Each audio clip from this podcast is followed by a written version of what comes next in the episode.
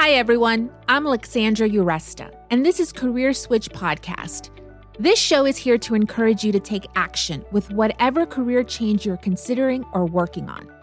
Maybe you're trying to switch industries or professions or break out on your own and start a business. In some episodes, I talk to people who've made their own career switch, whether by choice or circumstance. They share the good, the bad, and the truth about their journey, including what worked for them and what didn't. In other episodes, I speak with experts who offer their best career advice on challenges that can come up during the process of making a career change. After all, it takes guts to switch things up, and it's not easy. However, it is possible. So, I hope you hear something in this episode an idea, a suggestion, a piece of advice that'll spur you into action with your own career switch, whether it's taking that first bold step or trying something new. Welcome. I'm glad you're here. If you listen to audiobooks, you may have heard today's guest on Audible. Voiceover actor Mike Lenz has narrated around 170 titles over the past 15 years. When Mike started doing voiceover in 2006, he was actually working as a pharmacist and running his own pharmacy. For some 10 years, he narrated books and voiced other projects on the side. In 2018, he sold his business and went into voiceover full time.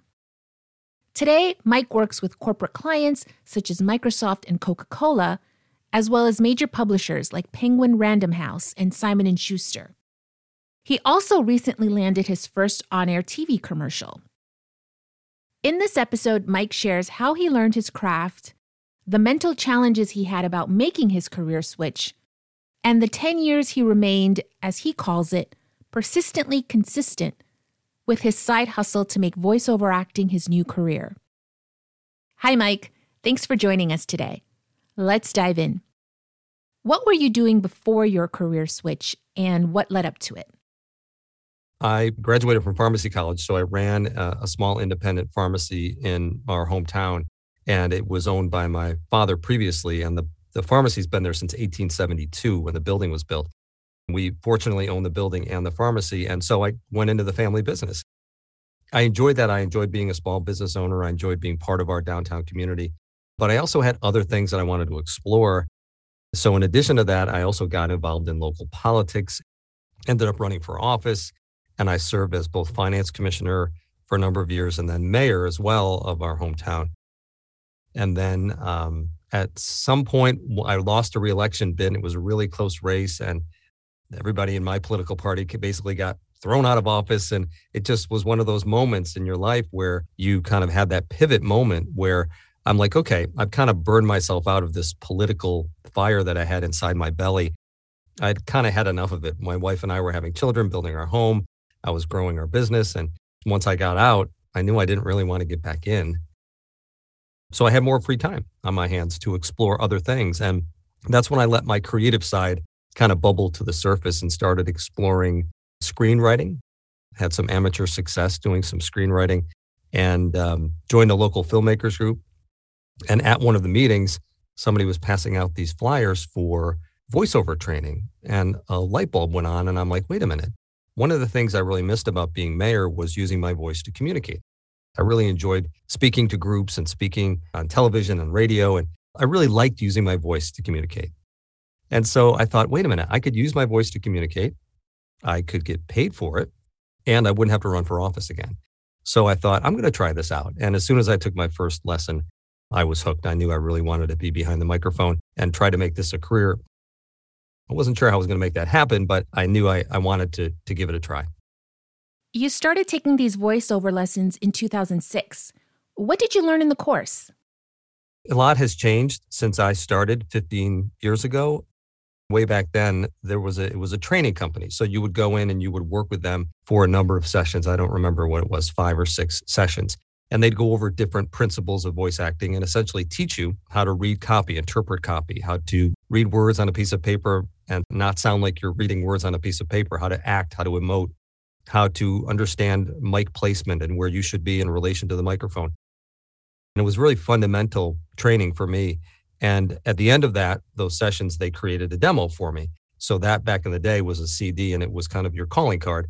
that you would send out to different producers and radio stations and say, hey, look, I can do this. Here's my demo CD. And so that was fundamentally what I learned back then. Now things have changed dramatically where everything is online and you can take courses with individual coaches. There's amazing individual coaches and training companies that are out there. I do some coaching as well, and I have a course that I offer people that are aspiring voice actors. So coaching is really, really important. And I'm so thankful that I did that at the beginning of my career because it really created that foundation that allowed me to grow from there. How did you transition into voiceover once you finished the course? Did you have to work on the side while you were still running your pharmacy?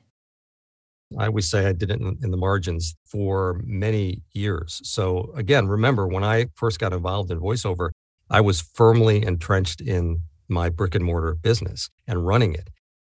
I had this idea that I might like to learn more about this industry, which is why I took the training. But I had to come up with a plan in terms of what I was going to do. It's hard when you're entrenched in doing something else in a particular career to be able to even contemplate doing something else. We often tell ourselves, well, I, I can't do anything more than what I'm doing now, or I can't, I just can't do that. That's impossible. So I had to kind of force myself to work through the process. What I knew in the beginning was that I loved to do it. What I knew when I first started taking my coaching was that I wanted to do more of it. I felt alive. So I did it in the margins for about 10 years. And I just slowly started getting my demo out there, um, auditioning, connecting, networking with other voiceover people and in the industry. And then I slowly developed a small client base. So it became a side hustle. And then eventually got to the point where I branched out, started doing some podcast producing because I created my own VO podcast to help people that were like me that started 10 years ago and didn't really know what to do. And it was really when I did my podcast, which started about seven years ago, as I started talking to other voice actors who were further along in their career than me, that I realized that it could be done at least as a legitimate part time job and maybe as a full time job. So I kind of reinvigorated my efforts to to make this a reality and that was about, like I said, seven years ago. And then about five years ago, I got to the point where I had grown the business as far as I could grow it. I was about 50 at the time. And I said, if I'm going to do this, I'm going to do it now. And so I made the decision to sell the pharmacy, which we did about four years ago, and went into VO full time. So it was a progression for me. And every step of the way, I had to weigh different things and make sure it was the right time and kind of know when the scale had tilted enough to make the jump. How did you land your first client? I got business cards printed up, and I, I remember going to a fundraiser, and it was obviously post my political career. Somebody walked up to me and said, Hey, you don't know me, but I know you. And I'm like, Really? Who are you? And he said, I'm the guy that handled all the media for your first mayoral campaign. Now, we never met because your manager had talked to me. He gave me his business card, and I gave him my card, which I had just created. And I'm like, Well, guess what I'm doing? I'm doing voiceovers. And he is a producer, a media producer. He's like, Well, let me keep it in mind. I'll give you a call if anything comes up. A few weeks later, I got a call at the pharmacy and he said, Hey, can you do a hard read? I'm like, Yeah, sure, I can do a hard read. He goes, All right, I need you in the studio in a couple of weeks and uh, I'll get the script to you and we'll book it in the studio. And I hung up the phone thinking, I just got my first paid gig. And then the next thing out of my in my mind was, What's a hard read? I had no idea what a hard read was, but I just said, Yeah, I can do it. So I had to look up what a hard read was. so, what was the job? It was a local um, car dealership. So, it was kind of a high energy car commercial read. And that was my first gig, a paid gig as a voice actor. It was about seven months after I finished my training. Um, and it was because I met somebody at a cocktail party and I handed them my business card and we were off to the races. Okay, so looking back, what are some ups and downs that you went through while making your career switch? It's not a linear path. That's for sure. The voiceover industry is is a networked industry like a lot of industries and it's about relationships. That takes time and it can be very frustrating when you're not making the progress that you want to be making. Especially when you set a goal of something like changing your career, you know, and you're there's a lot at stake. There's a lot that you're putting on the line and a lot that you're risking. So you don't want to make a mistake. And so you want to do it the right way. And that's hard because there isn't necessarily a right way in the voiceover industry. How does it work, would you say? think of Silicon Valley or Boulder, Colorado, where there's these incubators where people are grabbing coffee and talking to somebody and they're throwing around app ideas and some throwing spaghetti at the wall to see if it sticks. And then they say, hey, let's partner on this and let's make this happen. And some of them work and some of them don't. But it's this constant interaction between colleagues. And that's what this industry is all about. It's about making progress. So in the beginning it's hard because you want to make those connections with people that are you know successful in the industry and it's hard to connect with them on social media and not be spammy and it's hard to meet and convince them to to give you advice and it's hard to audition a hundred times before you book one gig and most people they focus so much on their tech and they want to go i got the i went got my microphone and i got my computer and i got my interface so th- because it's tangible and they can see progress. But then what ends up happening is they get all the tech stuff and then they don't exactly know how to get a job. This positive excitement then becomes unfortunately more of a negative because they start feeling bad because they're not booking and and then they sort of forget about it and then they stop. So how did you handle having a side hustle while running the pharmacy and just not knowing if it was going to work out or not? For me, there were always these ebbs and flows, especially when I was trying to run my my my full time business and having to come home, have dinner with my family, and then run downstairs and record an audiobook or do crank out 10 or 15 auditions and then do the same thing, get up early in the morning and try to do auditions before I went to work. Being at work and seeing auditions come in and know that I couldn't get to them until I got home at six o'clock. So frustrating. Watching other voice actors who it seemed like they were being having more success than me. So frustrating. People say, "Well, how how come you made it? How did how were you able to do it?" And I say, "Look, the only thing that I can distinguish between myself and other people is not that I'm necessarily more talented, but that I am persistently consistent. So I just kept doing it. Whatever came along that was, you know, take one step forward and then all of a sudden two steps back, I just got up in the morning and went back at it, went back at it kept doing it until I started to get traction. It is a traction business. And if you're not willing to put the time in, the grunt work to get yourself built up on social media, to make those connections, to do those auditions, to get the coaching, it's going to be really hard. Unfortunately, for in a lot of cases, people get discouraged and they stop. So I had a lot of those moments, but I'm like, I'm just going to keep doing it because I love it so much. Now, when we first spoke, you said that it took you a while to call yourself a voiceover actor. What was that about? Yeah, it was. I mean, I was in politics, so mayor and pharmacist, voice actor. Mm, they don't seem to, you know, they, they don't seem to fit together because you know you think of a pharmacist or a mayor as more buttoned down and a little more mature. Not you don't think of a creative soul, but I always had this creative part in me. I, I knew it from when I was when I think back from when I was a young child. Always had this creative piece of me that I kind of pushed down we tend to think of ourselves in three ways there's the person that we think we are, there's the person that other people think we are, and then there's the person that we think other people think we are. And unfortunately, a lot of people, myself included, spend a lot of time in that third category. We end up being the person that we think other people think we are. So I had, you know, really focused my efforts politically, and I would have taken the political path as long as it continued to be open for me it was closed for me, and I'm very thankful that it did. But I don't think I would have stopped if I hadn't lost the election. So my brain was really in that, you know, I'm going to take this as far as I can go mode. I'm the same with my business. People would come in and they're asking me questions as a pharmacist. You know, I had to know what I was talking about. There's that calm authority that you have that you that you espouse to people, and you start to to play this part. You know that people believe you to be, even though in my mind I was like, I'm not sure if I want to do this anymore, but I still had to go to work and I still had to serve that purpose to to my customers. How did you work through that mental challenge? When I first started, I would tell people, I'm going to do this voice acting thing. And people, some people would laugh. Some people would, you know, hit you on the shoulder like, okay, Mike, yeah, good luck with that. That was hard, you know, to get over because again, you're, you're stuck in that third description of yourself. And I had to move over into the first one, which is who do you think you are? Who do you want to be? And as I slowly got myself to that point and started to do that on all of my social media, now flash forward, you know, 10 years, most people that know me, when you ask them what who I am and what I do, they say, Oh, Mike, he's an audiobook narrator, he's a voice actor. when I tell people I was a pharmacist, usually they're like surprised. They're like, whoa, you were a pharmacist? Oh, you were the mayor? So the worm has turned.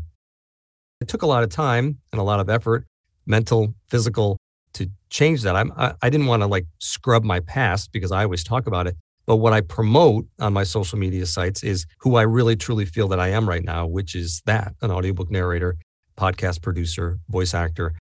But it took a while to overcome first the mental and then the actual physically creating your presence on social media that more reflected who I was and who I am.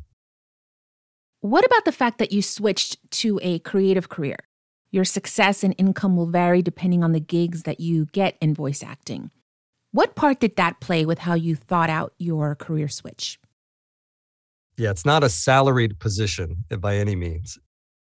The advantage I think that I had was that I was already a small business owner. So I had really cut my teeth, grown up really in the pharmacy business. So I, I watched my father run a small business. It was in my blood. And I think that really gave me an advantage because being a small business owner, remember, I owned the pharmacy and it went through several manifestations in terms of what it was. It was a traditional pharmacy, then it was a hybrid pharmacy where we did traditional and custom compounding. And then it became exclusively a compounding only pharmacy and they do nutritional counseling and sell nutritional supplements.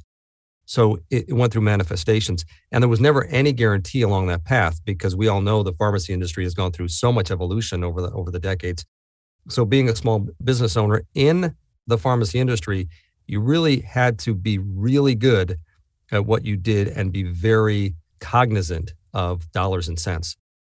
That really honed my skills in the business area so, just like there were ups and downs in running the pharmacy, you now have ups and downs with voiceover acting. There have been so many ups and downs in my career that there have been times where I'm wringing my hands going, wow, did I make the right decision? And there are times when I'm too busy. I don't have enough time to do all the work that's on my plate. Fortunately, I was able to develop over the years great relationships with producers, with audiobook production companies, and clients that I've been able to have a fairly good sense of what I'm going to make from week to week. And that continues to grow, but there is never a guarantee. So, for those times when you wonder if you made the right decision, what do you focus on?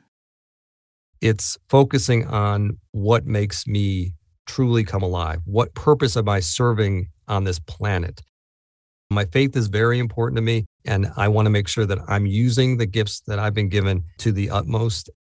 And I, for whatever reason, have been given the gift of being able to have a voice that does have calm authority to it that people do like to listen to. And I feel that uh, I'm doing that every single day when I get in front of this microphone and record something for my clients. The other thing that's really fills me up is that our children, we have four children. And I always kind of felt when I was doing politics and doing the pharmacy that you just sort of have a sense that something's off it's not exactly what you want to do. And I could kind of tell that my kids knew that I wasn't all in, you know, in those other careers. Whereas now, when I talk to my children, several of them have said multiple times that they admire that I'm following a passion, I'm following a path that I love to do. And being a role model to my kids is probably the greatest gift that this career change has been for me. All right. Thanks for sharing that with us, Mike. So, what kind of voiceover projects do you work on? Where may we have heard you? Primarily, I do audiobook narration, primarily nonfiction. If you have an Audible subscription, you can just type in Mike Lenz in the search bar and you'll see all my titles. I've done about 160 to 170 titles to date. I love long form narration and I love reading books where I learn all kinds of great stuff because they're typically business and self help and Christian books. I do some smattering of fiction here and there, which is always fun as well. I also do a lot of e learning, corporate video narration. I got my very first on air television commercial voiceover gig this past year in 2021. It was for Dick's Sporting Goods. It was one word in the middle of, of this commercial, but I remember watching it on TV going, I did it. I could check that box off. I, I, I made it. I, I'm on a TV commercial. Congrats. I actually learned about you when I saw your LinkedIn post that you were working on your first audiobook narration title for Penguin Random House. That's big. The book is called Sell More with Science by David Hoffeld, and it's out now, right? Yeah, I just finished recording that a few weeks ago, which was a directed session, which was really fun. Penguin Random House, they're kind of the gold standard, if you will, in the in the audiobook industry because of the way that they record their audiobooks. They typically direct all of them. And what that means is usually when I get books, I'll get the book, the manuscript, and the deadline. And then I record it on my own. In this case, I worked with the director via Zoom for three days, and he listened as I recorded, and he would catch mistakes, and he would also give me direction. He would say, okay, well, that line, let's give it a little bit more emotion. Let's maybe with this line, I want you to inflect on that word. And it was my first experience doing a directed session, especially with long form. I do a lot of directed sessions for short, quick projects. It was a great experience and absolutely love doing it. You mentioned social media earlier. How does social media help you get jobs? From all my social media profiles, LinkedIn is the one where I get most of my work from. Like people find me on LinkedIn and then reach out and want to hire me because I'm connecting with people that are, you know, instructional designers, chief learning officers, video producers, e-learning producers. So I'll do the search and I'll ask them to connect, say, hey, we have some mutual connections, and then say, hey, this is what I do. Uh, if I can ever be of help, let me know. Give them a link to my website, and that's it. Like not spam me, like, can we set up a call? I don't do that. It's the difference between selling to somebody and somebody wanting to buy from you. It's kind of the same transaction, but you want to make it so that people are interested in what it is that you offer them. What about TikTok? I mean, that platform has just blown up. There's so many audiobook narrators that are on TikTok now, and it's really a great platform for audiobook narrators because you can record yourself narrating. It's just a really cool platform for voice actors because it's it's really robust and very interactive, and the video creation tools that they have are really good. So as far from all the social media platforms, it's really video centric, and um, I like it so far. What advice do you have for our listeners who are working on making their career switch? Focus on what makes you come alive, especially in the world that we live in now, where there's just so much going on. Just try to find something that makes you come alive. Steve Jobs said, you know, you can't connect the dots going forward, you can only connect them going backwards. So just keep looking, keep looking. If you're not finding something that's really fulfilling you, then keep trying until you find it because it will make all the difference in the world because we really need more people that are truly alive. And for anyone out there who's interested in voiceover acting, you also have a podcast where they can get lots of advice about the industry. Tell us about it. It's the Mike Lenz VO podcast. You can find it at Mike Lenz, M I K E L E N Z, VO podcast.com. It's a wonderful podcast for anybody who's interested in getting involved in the VO industry or even people that already are over 125 guests, and everybody talks about their journey. We talk about some of the hurdles they've had to overcome. The last question is always what's a single piece of advice you could give to an aspiring voice actor? So there's always kind of a golden nugget that you can take away. I learn so much every time I interview my guests. So even if you're in the industry, but you want to learn more about it, it always helps because, as I mentioned, it's a networked industry to learn from our colleagues and learn from each other. Thanks to Mike Lenz for being our guest today. You can find Mike at mikelenzvoice.com, on his social media, and on his podcast, the Mike Lenz VO Podcast. You can find links to the resources mentioned in this episode and more helpful information in the show notes and on our website, careerswitchpod.com. So, what's your career switch? Are you motivated to take action after listening to this episode? Tell us at careerswitchpod.com. We'd love to know, along with any feedback you have about the show. Let us know too if you'd like to be a guest. Follow us on Instagram, Facebook, and LinkedIn at Career Switch Pod. And please rate, review, and share with your friends and colleagues. It'll help get the show out there. Thanks for listening today. Till next time.